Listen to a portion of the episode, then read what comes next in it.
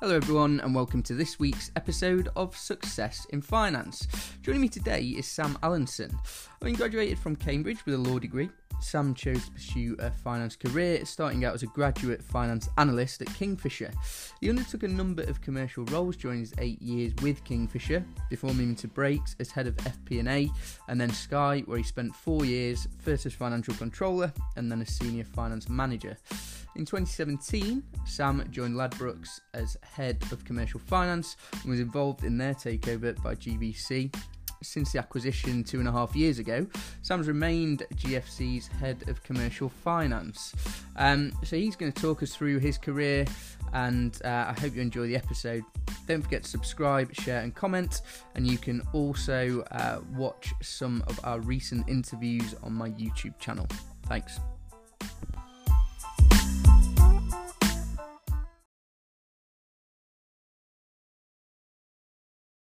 Hi, Sam. Thanks for joining me on the podcast today. How are you? Good morning. Thanks for having me. Yeah, very well. Very well. Friday morning. So tough week just gone and looking forward to a, good weekend ahead. Good. Good to hear, Sam. Um, well, I guess the best place to start, do you want to give us a quick summary of your career to date and then we can uh, do a bit more of a deep dive? Sure. So, so firstly, so I'm very much a commercial generalist rather than a specialist, and I'm, I'm definitely not a technical accountant or an auditor. Um, so I've worked in three diverse customer facing industries uh, and each one has been like the leading business in that field so been very fortunate. Um, i built my career up through combination of group and divisional roles in fp&a and commercial finance functions. So large part of my activities have been around forecasting reporting overall p&l management and then business partnering type activities um, so I really enjoy the challenges that working in large, complex matrix organizations throw up, um, where you're working for multiple stakeholders, conflicting priorities, you've got problems to work out. And I really love doing things at scale. So, you know, basically sort of big numbers and high, uh, large impact type activities. Cool. Thanks for that, Sam. Um, so I guess going back back to to the start, you did a law degree at Cambridge. What then led you to to choose to pursue a finance route? Sure. So when, I, when if you take a step back a bit further, I mean, I was you know quite an academic child, I guess, and got good A levels, and didn't really want to continue any of them further into degree. You know, I was probably strongest at maths um, whereas I think when you go to degree level maths, A, it gets impossible, and B, you lose you actually lose the numbers and they get replaced by letters. So I thought A level was probably I was going to max out at maths A level. Um, and then there's a couple of other things I was looking at, but actually I decided to have a bit of a clean break and take up a completely new subject and you know challenge myself with a hard one. So um, the the I was probably a bit influenced by you know spending a lot of my informative years uh, you know reading john grisham books and uh, watching tom cruise movies. So i actually thought law was quite cool and sexy. So i thought let's give it a go and you know got the right grades got through an interview um, spent a gap year doing a bit of sort of research into the law profession in the uk and in the states and started uh, started law degree there. And what i mean i love i loved it and i loved the experience that cambridge gave me but it became apparent that it wasn't quite as glamorous as all that um, in terms of a legal profession and pretty dry. You know, lot, there's lots of reading during um, during the degree. You can see why they say you, you have to read law. You certainly do. and um, and then afterwards, yeah, you just you know you just pick up experiences through um, during summer placements. and I, I worked for a law firm a little bit after graduation. Just decided that law wasn't for me. So then fell back on well, what, what are the things I'm good at really. So again, good at maths, did economics A level, so kind of get that side of things as well. Um, so leaning down the finance route, and again, then looking around at um, options, and didn't really want to go into things like banking, didn't want to go into audit. Um, so then just got chatting to a recruiter. Um, what about almost 20 years ago now that told, mm. talked to me about CIMA and I thought that sounds all right. You know, get something under my belt like that, and and actually you could then start working in an in an industry. Um, so the first company I worked for was a company called Kingfisher PLC. That was a um, FTSE sort of 50 company at the time. I think it slipped down the tables a bit now. um, and really, I fell into it because you don't necessarily, you know, I'd never heard of them. They, are a DIY retailer. Um, never heard of them before. Um, heard they own B and Q, so obviously I knew the brand, but you don't know the core, you know, you don't know the corporate um, entity, if you like. Yeah. So it was, it wasn't necessarily a, a, a I want to work for that business or anything. It was more of a, it's a good starting place, and a recruiter, you know, introduces you to the company, and you get on well with the people at interview, and sort of, and off you go. Yeah, um, so tell me a bit about what you did there. Cause you're obviously there for, for a decent stint. I think about eight and a half, nine years. Yeah. Um, so you did a few different roles. Um, so yeah, just talk me through sure. what, what you were doing, how you progressed, and, and I guess how you found the CIMA on the side of, of your first job as well. Sure, sure. So the so the early um, so I moved obviously came in as a, a, graduate job. It wasn't a grad scheme per se um, because it was a working at their corporate head office. So the corporate head office in Paddington, London, um, probably had about 200 people in. So you know that's a very very small office for a for a head office of a you know such a big business. You know they've got something like 80,000 employees worldwide, and when you include all you know all the retail staff as well. Um, so my job was a graduate job in a, in an FP&A team that was called Business Performance.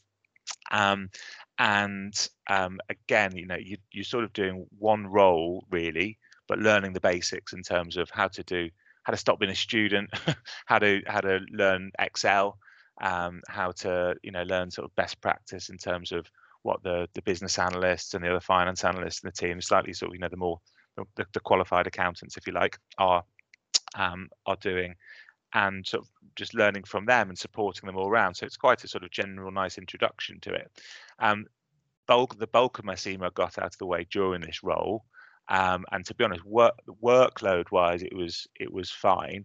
It was pretty tough at the start, looking ahead at the. I think I had 16 exams to do over, you know, two to three years, and it was a little bit deflating, I must admit. So I signed up to it, and then look, you know, you look forward to all these exams you've got to do, having just come out of a three-year degree, and you go, "What, 16 more exams? That's quite a lot." So, um, but gradually and slowly, slowly, uh, you know, once you've got ticking them off, you've got the first year done, you get the first seven done, you get the next three done.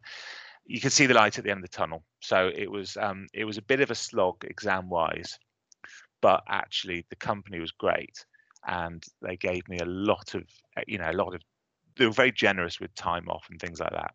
Very generous about you know, leaving a little bit early to go to class, exams, prep days. Probably a little bit more generous than than some. So the the exams were no issue, and the time and the and the timings were no issue. It wasn't like super stressful work, super stressful exams, but it was just a long old slog getting there. Um, especially on the back on the back of a degree.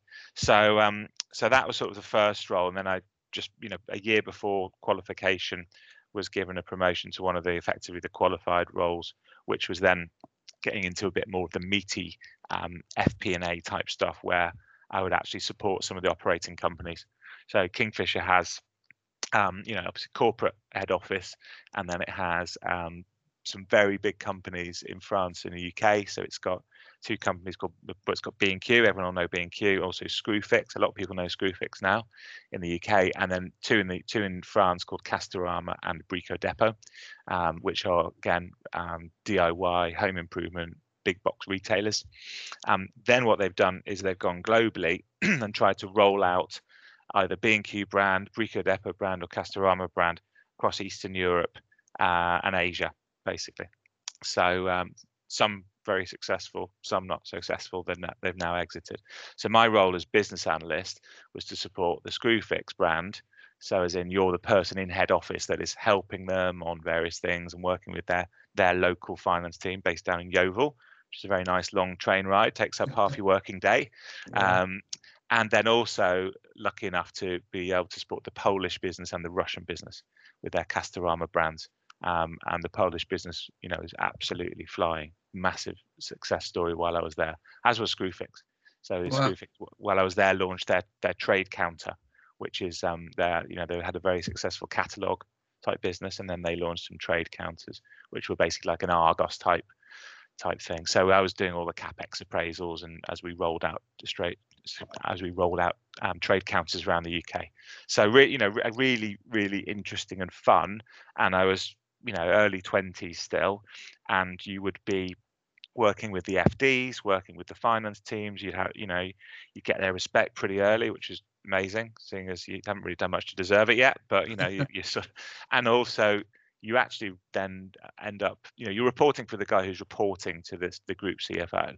So you're, you know, two steps behind the CFO and spending time with them. So you know them on a first name basis, they know your face, and you um, uh, will end up presenting, you know, presenting to them, be it business performance reviews, capex appraisals, budgets, things like that. So I didn't really realize at that stage how fortunate I was to be spending time with with these individuals and and actually in reviews with them. I thought it was normal. Yeah, um, I was I was going to say, was that intimidating at all? But presumably, yeah, you just went straight into doing that, so you just thought that was how it all worked. Yeah, def- definitely. I've been more intimidating going in front of a CFO now, um, 20 years on, um, because you know they weren't they weren't sort of you know they weren't scary people. Um, yeah. They were you know they were quite as you imagined quite direct and he'd even spend a bit of time with the CEO as well. So no, it was just completely normal. It was only really when um, other friends of mine were joining various grad schemes, you know, finance or marketing, whatever it might be, at big places like Diageo or Unilever or whatever it might be, and they'd never like seen the seen the CFO or anything. You know, they just didn't. You know, they were like ten rungs behind him in a big org chart, and they would almost never see one or two steps above. So there are there are massive benefits through getting that exposure, but actually, um, you, you sort of when you're in that corporate when you're in a small corporate world and you're very junior, it's quite hard to think what's what's the next what's the next promotion, um, and what's um, and how do I get line management experience?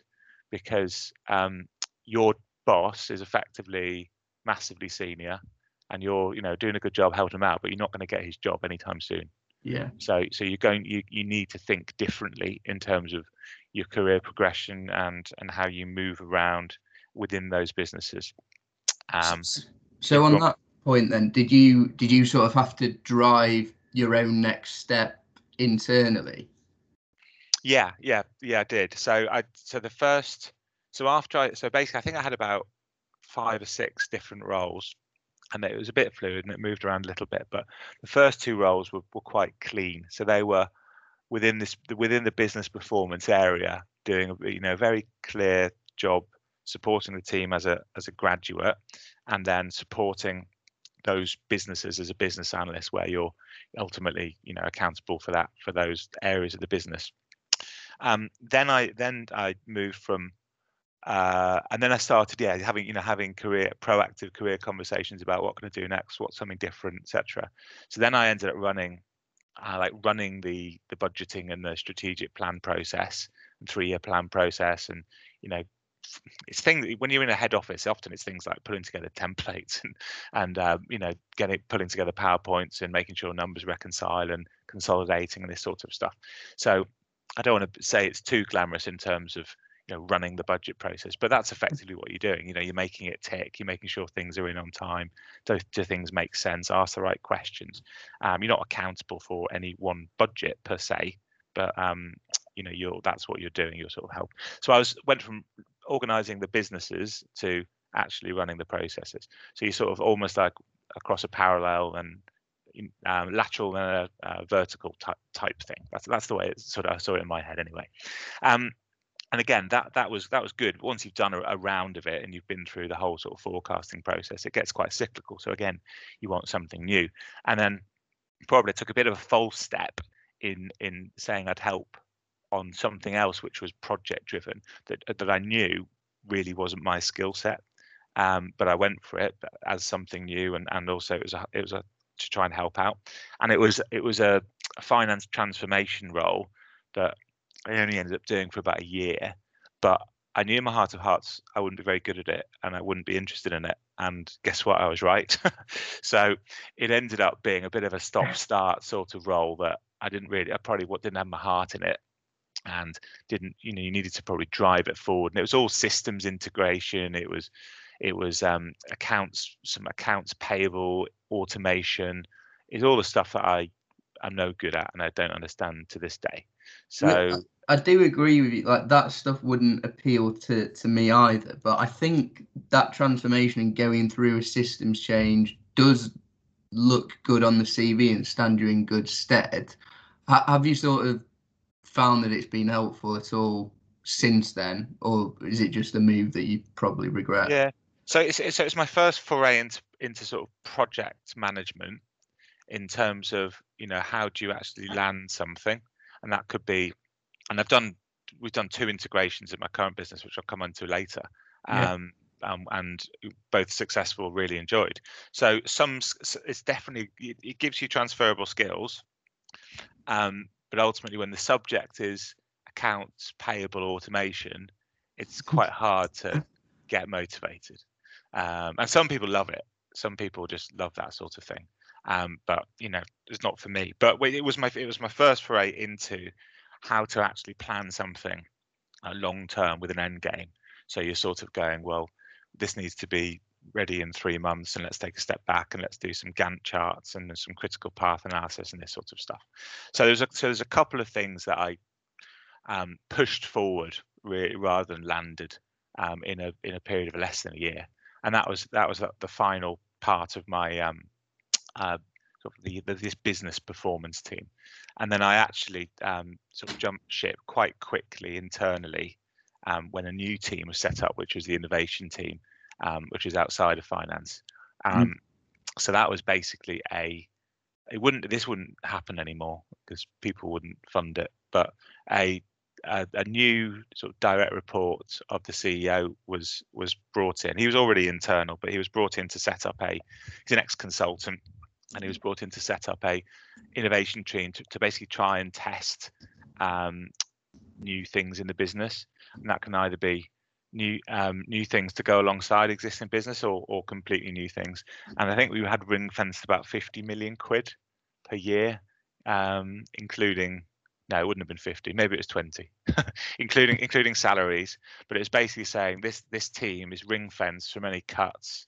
Um, they just sort of get on with what they want to do, um, try and test stuff. The grand scheme of things, 20 isn't that big a number in mm-hmm. by Kingfisher standards. So we don't almost don't want to get them bogged down with the day to day of reporting and month end and forecasting and stuff. And ultimately, the, um, that team just can, can just go and try stuff. So the team is a combination of marketeers, finance people, and strategy consultants. So it was it was brilliant, and, it was and we and we, we got on amazingly well. It was a brilliant bunch of people. There's about sort of six of us plus our boss, mm-hmm. and we just um, we he just ba- we basically sort of came up with an innovation funnel whereby we you'd think of new ideas, and that would generally be the marketeer type character who would then you know do some market research get out what might customers want then you in you know go around shops interviewing customers about different services they might want then you go and draw up a business case and then trial it and then roll it out and everyone in the team would end up owning their own projects. So my i had a couple to own which was the launch of the the b&q van hire in the store which was a, which is a, a success which went from you know doing a doing a business case to a trial of seven and then you're sort of managing a team of about sort of 30 people operationally around the business that you need help from um, some of them can sacrifice most of the time a few of them can sacrifice 10% of the time but you're having to sort of you know drive it forward alongside the normal business. Um, and that went out into rollout and that was great. You can still see vans to this day which i'm proud of. And then we did another one um, very similar that you know no reasons why one would fail and one would succeed but another one um, around storage units. So basically uh, it's called collect and store so the idea was that we'd bring a storage van to, um, you know storage unit to your house leave it outside your house you'd fill it up then drive it away. And it'd be things for if you needed storage or if you wanted to renovate your home. So it's sort of linked to, to the to the B&Q core proposition but not close enough. So the, the way I sort of see success and failure is the van hire was, you know, was in store, it was visible, it was really, really linked to getting your goods home because mm-hmm. our delivery network wasn't great, probably still isn't. Um, and then the the storage unit was probably just a little bit one step further removed from the core proposition, which meant that it just didn't quite gain any traction. And then once it stops the traction and store managers lose interest, they stop promoting it in the store, and then it's it's like a um, a, a, spiral of, of, sort of failure. so yeah. we, but, but you learn from it again, and, and we probably didn't throw enough money at it, probably didn't promote it hard enough. We did a little bit of like Google advertising and things like that, but it doesn't really doesn't really touch the sides in terms of any impact. So um, so two two two fascinating projects that I ran for about a year side by side. One rolled out, one shut down, and mm. then got the opportunity to go to China um, in you know here and there for for a year, uh, working on a new proposition for the for the Chinese um, market, which was uh, at the time we had a you know B and Q type format in China, which uh, wasn't going well, was really expensive to run, and instead um, they wanted to try something new, something you know innovative and a bit more upmarket and luxury for a, a different customer base. So again, went out there, did the blueprint with the, the board in China and um, fascinating, you know, fascinating market, great life experience going out there quite a few times over the course of a year. Probably had the luxury of not having to become an expat there, but instead just take you know business class flights every couple of weeks and yeah. stay in nice hotels and stuff. Which again would probably be binned now.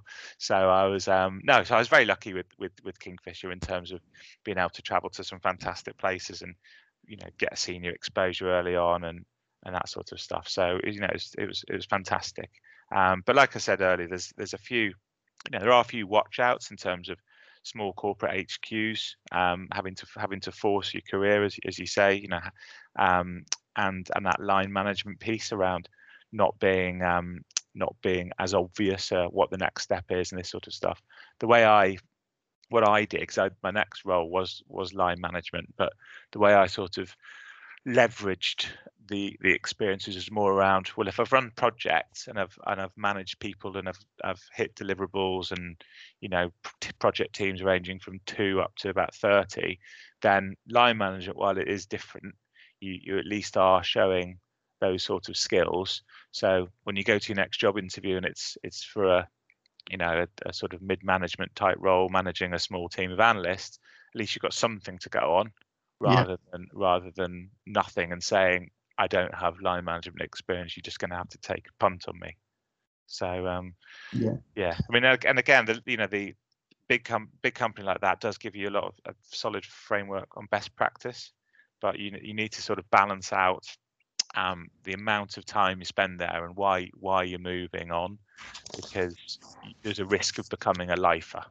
Um, and if you if you over if you overstay things, there's you, I think you've probably got a, a risk of being more valuable internally because of your knowledge and experience rather than externally. And and when you get to that position, you, you you'll find it hard to get the jobs you want on the on the salaries you want bluntly um, yeah, that's my view. You'll probably know more because you, you've seen both sides of the fence. But that was what I say. You need to move to the right reasons at the right time. Yeah, no, I think I think that's um, that's a really good point actually. So is that why? Because you then moved on to Sky, and was that really the the rationale behind that? Yeah, it was. I mean, you know, again, it was it was a uh, it was a recruiter phone call, and I, I, was I, at that stage. I was I was sort of doing the coming going in China, and there's potential opportunity to um, to go and work out there more full time, and actually launch the store and this sort of stuff. But again, I, you know, I was eight and a half years in. I was getting to a stage where uh, I didn't have that line management experience, and I was probably about thirty by this point. and I was sort of thinking, well, hang on a second I could easily it's quite an easy option to float around and being looked after in a in that corporate environment and probably there'd been something quite interesting along the way and and had some good friends there so it was you know it wasn't hard to leave exactly but it was it would have been an easy decision to stay yeah. and I, I certainly my peers then a few of them are still there and they're still they've still got manager in the title and they're not managing anyone. Now that's not a criticism of them because they're um you know they're they they've done really well and they're enjoying it and you know they're sort of bought in for life now, which is which is great. But I but I you know I probably reviewed that eight and a half years as not being the the most progressive in my career because I have I wasn't as pushy. You know, a push a pushy person would have said, right, I need to, and there was one in the team as well that said, right, I need to become a line manager, so I'm going to go out and work in Southampton, where, where B&Q are based, or I'm going to go to Yeovil or go over to France and, and work in one of the operating businesses, you know, and slot in at the right level as a line manager and then and then move upwards. But given I hadn't done that five years earlier, I thought, listen, I don't really want to do it now either. And I, I, I enjoyed living in London, so I didn't want to necessarily leave unless there was something really compelling. Why not to? So, so yeah. So then, then you know, moved across to Sky, and obviously, um, you know, the Sky name is a is a is a big one, and um, it was based West London. I live Southwest London, so it it, it you know it made it made sense. You know, it's customer facing. Um, managing a small team of of high um, capability analysts um, in a in, in you know I like sports, I like technology, I like media, television. So you know every, it was just a a bit of a no brainer in terms of um, in terms of com- the, the type of company that I would want to want to work for. Um, so yeah, so after after eight and a half years, I moved on. Cool.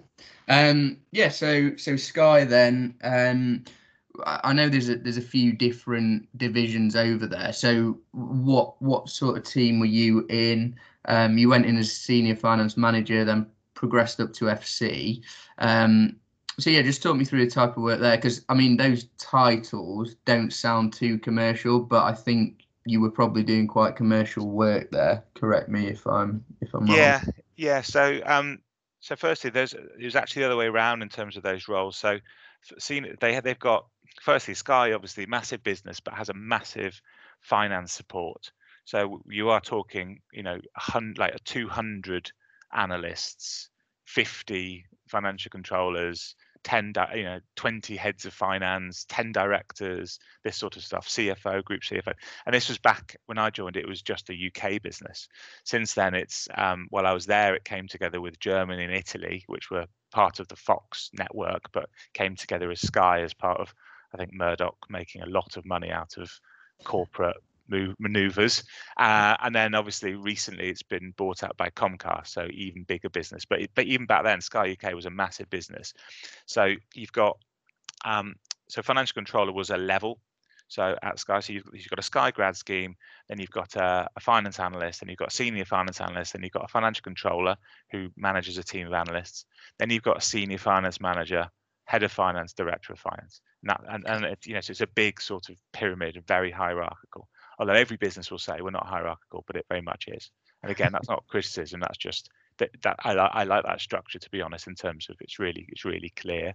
Um, it's almost like an audit firm would be would be sort of structured, and so everyone knows exactly, you know. So um, yeah, I, I, do think yeah, because when I left audit and moved into industry, that was one of the things I struggled with. Almost like what you had at Kingfisher. Where yeah. where do I go next? So to have that really regimented structure is, is quite nice, especially for people with a finance mindset that yes. like that structure. So yeah. Yeah, yeah, no, I agree. I agree. So they so they are the the levels. Um, now you could be doing um, within that you could be doing commercial finance roles. You could be doing um, sort of group roles, consolidation, FP&A type roles. You could be doing finance systems roles, or you could be doing um, the what we call the actuals reporting team that was based in Scotland. So they basically do the month end, the year end, this sort of stuff, and they effectively hand you the the set of monthly figures, and it's then yours to do reporting, forecasting, business partnering. So it was easily the most purest commercial finance organization I'll, I'll be in. Um, so the, you know, there's no risk of um, there's almost no risk of going too technical or or, do, or, or getting involved with the things that you don't like by accident, because um, it really is carved out what really well. So yeah, so the first the first role was a financial controller working in the product design and development area of the business.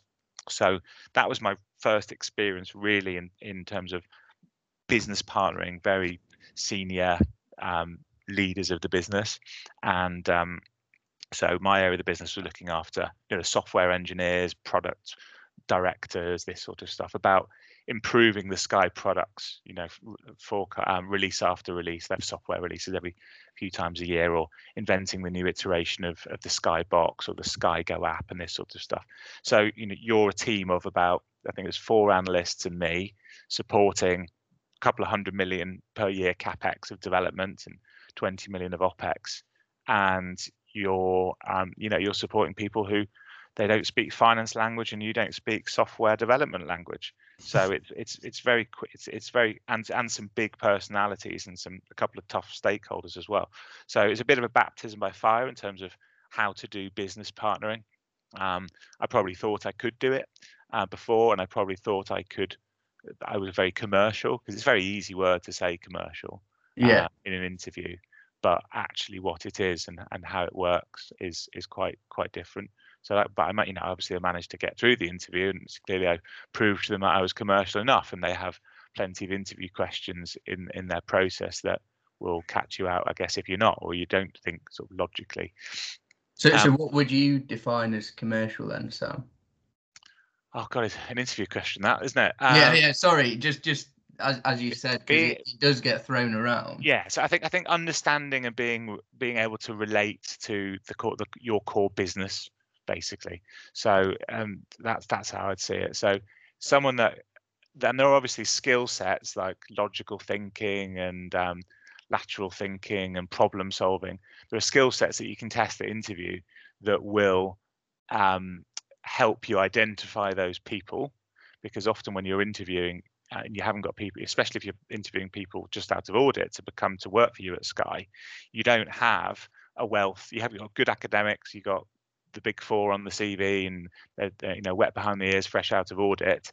Um, the they're, they're the sort of things that you need to test to figure out whether they are commercial. Of course, again, everyone can do research on the business, and if you do enough prep, you can probably under, you know throw out enough names around what Sky do and how they operate, and read the annual report and read read this and that and stuff. So you can you can probably get through it by not being commercial, but then to test you, you'd you'd throw in some of those those questions. But yeah, it, it's it's ultimately being able to business partner and support the people who are managing the P and Ls. Um, and the way to do that is to you know understand their business inside and out, and almost being able to work with them on as peers or or as a, sort of on a par. Um, where you almost you know you form a, a team and a bit of an alliance in terms of how to work through problems together or how to do forecasts together and this sort of stuff. So um, I mean, so Sky is very, very much like that. Um, but the great thing about finance at Sky is, firstly, it's big, so you've got a very big network. Although that can be a, you know, can be a downside when you're looking at competition and progression and stuff, because being so big. But um, the finance really holds a seat at the table of all decisions at Sky. So the the CEO Jeremy Darroch was the ex CFO. Um, we had a COO that was an ex finance director, and lots of the finance directors, so a level or, or, two up from me, had been in the business 10, 20 years. And so they, you know, they'd been with Sky since you know the Premier League started, and, and Sky started really taking off in the in 2002, 2003. Um, so they'd been with it they're they're they're they're they're in they are in for life. You know, I think their their shares share schemes and things like that will definitely catch them for life, and that's and that's fine. And they've they've you know they've made a great career there. But it means that you've got such a Sky Sky Finance has such a big reputation internally that you have everyone's ear, which is which is great because you're you're not pushing at a at a closed door and you actually are you know always involved in the decision making which means it's brilliant because you're just you know you're constantly in the loop on things. Um, but there also there is also a, a, you know, there's a massive expectation on you to basically lead a lot of the decision making process. Um, so you are doing the recommendations um, and uh, so therefore you do need to be have that level of commerciality um, to otherwise you you know you'd be laughed at basically. Um, and but the things you're learning about areas you, you just don't know about. I mean the, i knew nothing about how technology is developed and what you know what software developers do and this sort of stuff. So it's it's fascinating and you can you can really throw yourself into it. I mean i had one guy in my team um, who was an absolute superstar, and he would go and like listen to. Uh, he would go and do like software engineering in the evening and go and listen to podcasts or TED talks or whatever, or read books, whatever it might be, to try and improve his knowledge on how he could relate to to the business that he was supporting. I mean, he was he was incredible, um, and he, you know, not everyone would go to those lengths, obviously. But um, but to show that to show an interest and an aptitude in how your business works is is really key when you when you're wanting to do commercial type roles. Um, so that so the second so I got a promotion internally, and the second role was was within Sky was moving over to um, our sales and marketing team. So again, you're instead of supporting product directors and software developers and stuff, you're supporting um, your um, people who've got sort of sales targets and KPIs to hit. So sales directors, marketing directors, um, retention directors as well. So you've, you've got um, you're looking at basically subscription, the subscription area of the business. So um, subscriptions less churn basically is your is your net growth of your of your subscriber base and you know sky's always been on a drive to push that up and up and up and then you've also got your your average revenue per user as well. So you've got that as a metric about what you know how do you upgrade people? What more can you sell them? This sort of stuff. So i mean you know this guy gets a bit of a bad press in terms of um, the subscription model and not letting people leave it easily and all, all this kind of stuff constantly bombarding you with new offers. But that that is their model that is successfully has worked for for decades and you know it just keeps keeps growing keeps growing. So there's always new products out. You know you launched now tv which is a, sort of a, a spin-off of, of Sky and based, you know, without the uh, satellite broadcasting, it's over over the internet. So that was launched while I was there. Um, the new Sky box called Sky Q was launched while I was there, and I was part of that that sort of team selling it. So um, great, and that's but that's really really fast paced. Again, lots of businesses will say um, they're fast paced, we're digital, we make decisions quickly, we move with speed. A lot of cliches, but yeah. when you're working with um, when you're working on a day-to-day trading environment um, you're talking about 10 minute 15 minute sort of windows for decisions and, and analysis and stuff. Whether it should be like that is another question but that's you know that's the sort of demands that you know your product director would pop over. You'd want something run really quickly. Should we pull this offer out of the market? Should we put another offer in? This sort of thing. And stuff is is incredibly agile incredibly quick um, so it's um, yeah, it was again fascinating part of the world to to be in, and and I, and I did a few things while I was there. I touched on um, our internet business, so Sky, you know, Sky Broadband. Mm. Um, then a bit of sports, a bit of HD, bit of multi-screen, bit of Sky Q, um, bit of movies, this sort of stuff. So uh, it was it was the, the sort of the the Sky add-ons that, that that I was looking at. So again, you know, it was, it was really fun, and this was because it's this is the this is the revenue area of the business. So there would be about seventy people in finance, um, just supporting the sales and marketing business, which is you know which is cra- you know crazily big. Yeah, yeah. Um, well, it sounds like um, you learned quite a lot there. To be fair. Um, so, so I guess after three and a half years, then bit of a shorter stint than than Kingfisher. What drove you to move on? Was it another recruiter call, or was it uh, I don't know, you saw an opportunity, or just time to leave? Yeah, so, so it was a recruiter call that triggered it, um, but ultimately it was around the next. So the next level up, I was probably a, a step or two away from, and it, it, would have been another, you know, internal rotation um, and taking on something new for a couple of years. And you know, I was getting a little, I was getting a little bit itchy feet. Mm. Um, really enjoyed it, but probably looking for you know there's some people some people have progressed a bit quicker and are a bit younger. So so um, just just you know circumstance of earlier on in their career and stuff. So i was probably thinking i'm how old would i been back then? About 34 35 something like that. And i was probably going right you know if i if i want if i want genuinely to be leading a finance function or a you know future C, you know commercial CFO or a, or a divisional FD of a big business, I probably need to try and put my aggressive career, career progression first. Mm. Um, so um, you know, a good opportunity came up effectively to to head up um, head up the commercial finance team and actually set up the commercial finance team um, of what was Ladbrokes Coral then, or Ladbrokes uh, or Gala Ladbrokes Coral or whatever it's called back then. So basically, there was a there was a merger between the the Gala Coral business, which was um, where the finance team was based in Gibraltar, and the Ladbrokes business, where the finance team was based in in Rayners Lane in in London, and there was an integration of those two finance teams about to happen, and they wanted a head of commercial finance to come in and effectively um, bring over the that work to to Gibraltar uh, and set up a and form a, a, team with a commercial mindset. So previously the team was very accounting, um, very month end, very backwards looking, and they wanted to bring in someone who knew how you know forward looking commercial finance type type activities worked. So um, just took took the plunge really. So came out to Gibraltar and interview. I did a phone interview first. Came out for one interview. They can't keep flying you back and forwards. so um, um, it was given, you know, get, went back to the UK. Was given the role, and then uh, I think I started about three months later. So you know, got my life in order and and you know figured out um, someone to rent the flat and this sort of stuff.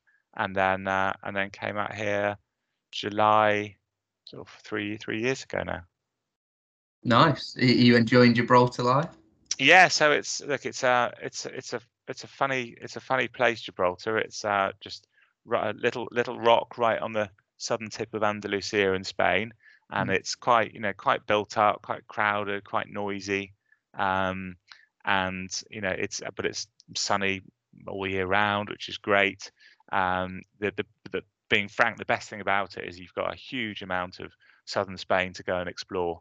Um, on even on the even on workday evenings, and uh, and certainly on the weekends. And you know, if you want to take a, a week off or something, or a long weekend, you just go and drive, and in an hour and a half you're in Seville. A couple of hours you're in Granada or Cadiz and Jerez. You can even go skiing in the Sierra Nevada, which is a couple of hours drive.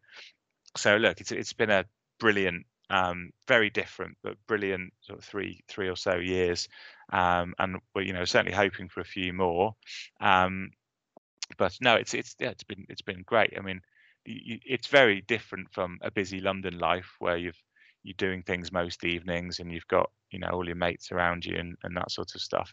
Um, it, it is a is a complete break and it's a lot it's a lot more relaxed a lot calmer. I think the the while there are stressful periods and busy times I think the in general the the, the pace of, of working is is slightly more relaxed and slightly more siesta driven.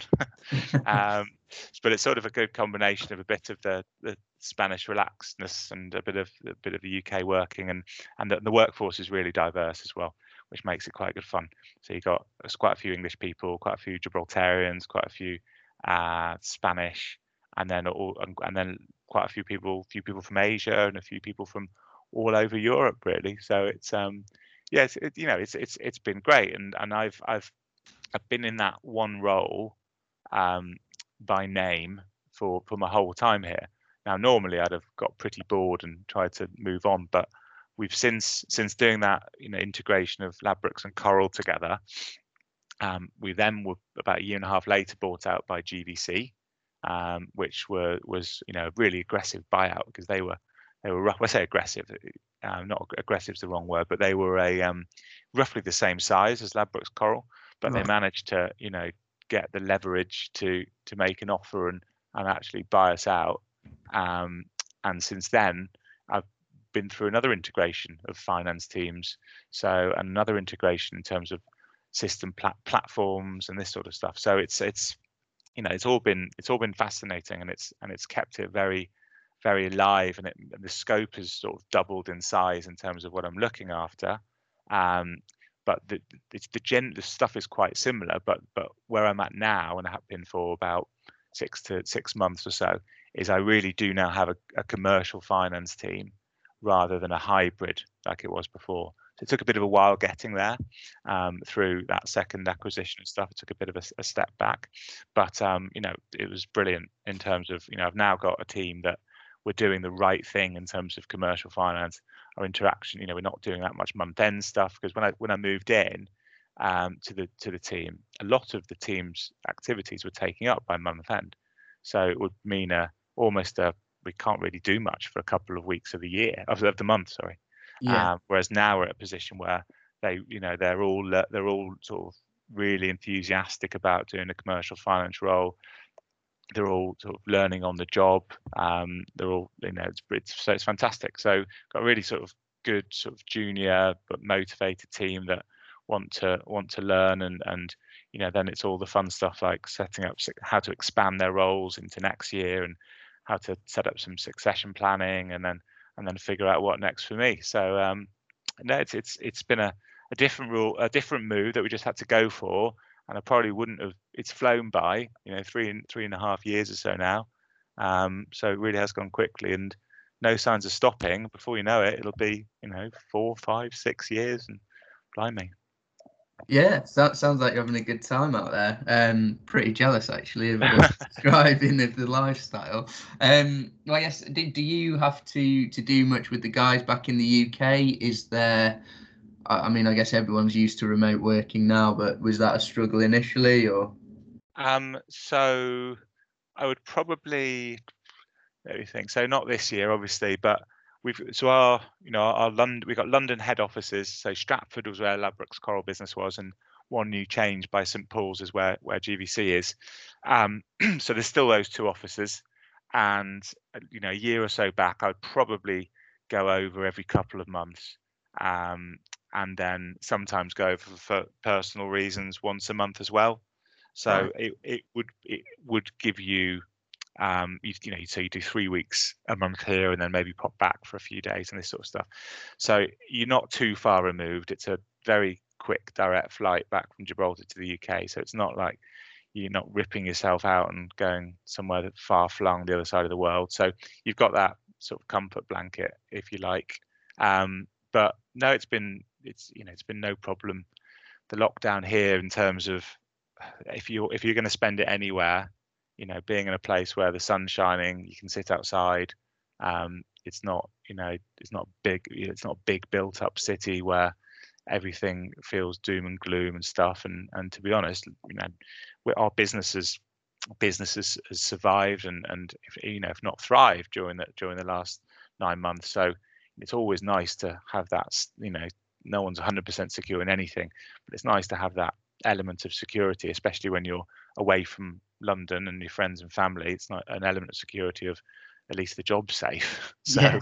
so there'll be lots of businesses and industries that this year would have, you know, decimated their their finance teams when, especially a commercial finance team like like mine, you know, if you're looking at your overheads cost base and you're saying, what could we get rid of when we need to, you know, tighten our belts? It's these sort it's these sorts of jobs that are probably the, the the more disposable ones in terms of in terms of finance functions, unfortunately. So, um, but we, you know, we've had a, a good year, and and we're going into next year with with some, you know, exciting plans for for the for the business, and and being bought out by GVC would be the best thing that happened to Ladbrokes and Coral, just because the the level and ambitions of growth that the parent company has um, is fast. You know, is, is amazing. You know, launched in the US to try and take take over that um, that that market, or not take over, at least be a, be a big part of of that of that market where sports betting is is now now allowed in in um, a handful of states, um, and then and then this and yeah, they're still doing acquisitions in Europe. They're still snapping up um, small businesses all around and integrating them onto their platform and you know making synergies and savings and, and then expanding the top line as well. So they're all they are they are a very well run, aggressive business, um, and they are you know they're now about 70 in the FTSE, which is when I joined they're about well Ladbrokes Coral were probably about three 250 something like that, and then when the acquisition happened they were they were floating just below the the 100, but their share prices has done really well this year um, trebled since a low in March, which is absolutely incredible.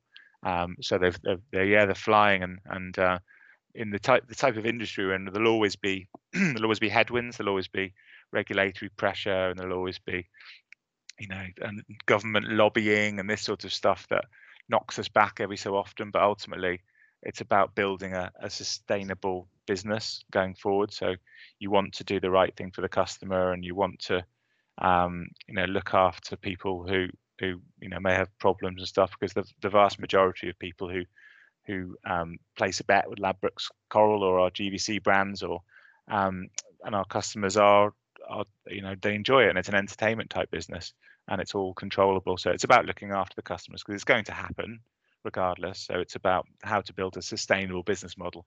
So every sort of regulatory impact that hits us and everything to change in our back end or whatever it might be to to help our customers um, GVC are brilliant at, and they're they're you know the best in breed at doing it. So if anyone will end up winning the game in terms of you know long term growth, I've got no doubt that that I'm, I'm in a good place. So uh, no, it's it's all all it's been a great decision to move down here. Good, good to hear, Sam. Um, well, I guess just before we wrap up, then a couple of uh, of questions. So, what advice would you give to aspiring finance professionals? Okay, so a few of these things I might have touched on earlier, especially probably when I was talking about some of the Kingfisher experience. But um, firstly, around development. So your you, your development plan is basically yours. It's not your boss's. It's not the business's. It's yours, and it's your and it's yours to drive. So no no one will do it for you. Um, so very rarely, if ever, that I've been into a meeting and and a boss has sat me down and they've said, "I've got a great new opportunity for you. Um, there's a pay rise that comes with it, and it's, it's, it's new and exciting and this sort of stuff. Do you fancy it?" That that doesn't really happen. So you need to work to and plot out where you think those moves might be. But in order to get those moves, you then need to agree a development plan and work on that development plan. And that could be things like um, exposure to, to senior finance people. It could be um, presenting skills. It could be um, P&L ownership, project management, whatever it might be.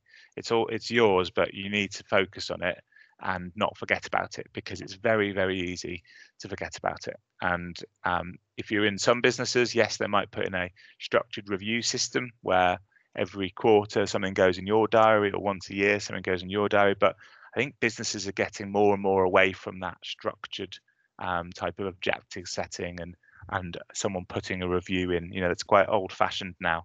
So therefore you need to drive it and that and that can be totally down to your rhythm. You might want to do it once a year you might want to do it once a month um, but that continual feedback loop is really important as well. So if you set a plan keep asking for feedback and keep getting that. So that's definitely one. Um, then stakeholder management and the importance of it i think is, is key especially the type of things i do about keeping you know keeping people in the loop and and and not sort of working in silos and and and doing stuff you know going lone wolf on things and actually you know work um man- managing it quite with your sort of in an unblinkered approach very important. Um and a couple of other things that's all right. So matt so we had a term at sky called matt uh, versus gloss uh, and that's about anything you do is knowing knowing the audience and knowing the importance of it and how much time you should be taking on it. So there was something, and we then introduced a primer level, uh, which is your which is your first just very rough and ready. But basically, it's saying that not everything you do needs to be 100% perfect, looks amazing, um, and on PowerPoint. Some of it can be on a spreadsheet. Some of it can be sort of guesstimates and this sort of stuff. Um, where, but some stuff, the important stuff, you know, it is worth spending that extra 10% on polishing it up, getting the message really clear. Um, because generally, what a lot, I mean, a lot, I've seen a lot of pieces of work that the hard work's done, and it's just that finishing that's not done. And actually, if you're, if the audience is a group CFO or it's someone in the business that you know is making a decision off it, don't let them do the hard work um, in finishing it off for you, you might as well do it yourself. So you might as well come to that conclusion yourself, or whatever it might be. So I think that's that's key, but that's not for. It doesn't need to be for everything because if you did it for everything, you'd run out of time. Everything would look beautiful, but you'd run out of time. Um, it's just about what are those key important pieces of work that are effectively going to get you you noticed. And that leads on to my final point on that, which is basically make your boss look good. So um, don't don't clash with your boss. Make them look good because ultimately they'll they'll have your back if you've got their back. So that you know that could be things like deputizing for them, um, prepping them in advance, sending them stuff to pre-read, putting in briefing meetings, all that kind of stuff. So when they're effectively going to the top table and they're they're presenting something, they they do a good job, and you're you're effectively supporting them, and it and it does it pays dividends in terms of being looked after yourself in in your in your career. So that's pro- probably it. Four things from me. Yeah, I, I love those. That especially the last two. Not heard uh, anyone say anything like that before, but yeah, very good ones. Um, and, and I guess that there might be a bit of overlap here, but are there three key attributes that, that have enabled you the success that you've had, or is it basically the same things? Yeah, it's, it's similar sort of stuff. So, um, so not not trying to take everything too seriously is is definitely something that I've tried to adapt in the last sort of 20 years or so. So you know, you should be about trying to have fun, trying to create a bit of bit of a buzz. Um, sometimes you know, sometimes quite hard in in finance environments to to have fun, but you know, you try to try to do it. Um, and I think I think being a little bit more on the laid back side or a little bit casual um, enables you to be a bit more approachable. You'd hope, um, and therefore, when you need to be direct, you can be direct um, because you're not direct all the time. Um, because you know, if you're not approachable, if so, if you're not approachable, then people don't come to you, so you don't find out if there are any issues. If you're not direct, then you're not landing messages. So it's a tough balance between between that. But you don't want to be cold, and you don't want to be um, stiff and, and and and too sort of formal in, in approach. And you know, I think I've always been in corporates, so again, you get a lot of quite you know traditional formal people in corporates, but probably coming down to Gibraltar has has sort of you know shows a different side of that. It is you know it is shorts in the summer and that sort of thing. Yeah. Um, and then being able to take feedback and adapt. So um, I've got quite quite a thick skin, but also I, I see the the value of feedback. So I don't see any feedback as as negative because I see feedback as something that you I didn't know before. So even if you disagree, and then, and then it's your decision what you want to do with it. So you either act on it or, or you don't act on it. So if, um, but but I think I can act on feedback, um, and I agree. It's you know their perception is your reality in terms of feedback. So it doesn't matter if you think they're wrong or a little bit unfair. Um, I I will always try and adapt and, and act on feedback. So I'm sort of adaptable and and almost you know work with my boss on what's their you know each boss has got a different style. So what's your boss's style and what do they want and, and how can you sort of think about delivering something different for them than maybe you've done in the past. So don't be too sort of rigid and set in your ways. And then and then yeah, just, and then just being output driven. Um, um, it is about delivery ultimately. Um, so I think you know I've got so far through being output driven, and if I keep going further, it'll be about delivering more outputs really. Yeah, yeah, absolutely. Um, no, really, really helpful. Um, that Sam. Well, look, appreciate your time. Um, it's been really interesting to to hear about your career. As you say, three three big sort of market leading businesses. So so good to hear about them. But yeah, really appreciate it. Great. No, thanks for having me on. Appreciate it, Danny. Been a pleasure. Thanks, All Sam. Right. Thanks. Bye for now. Bye.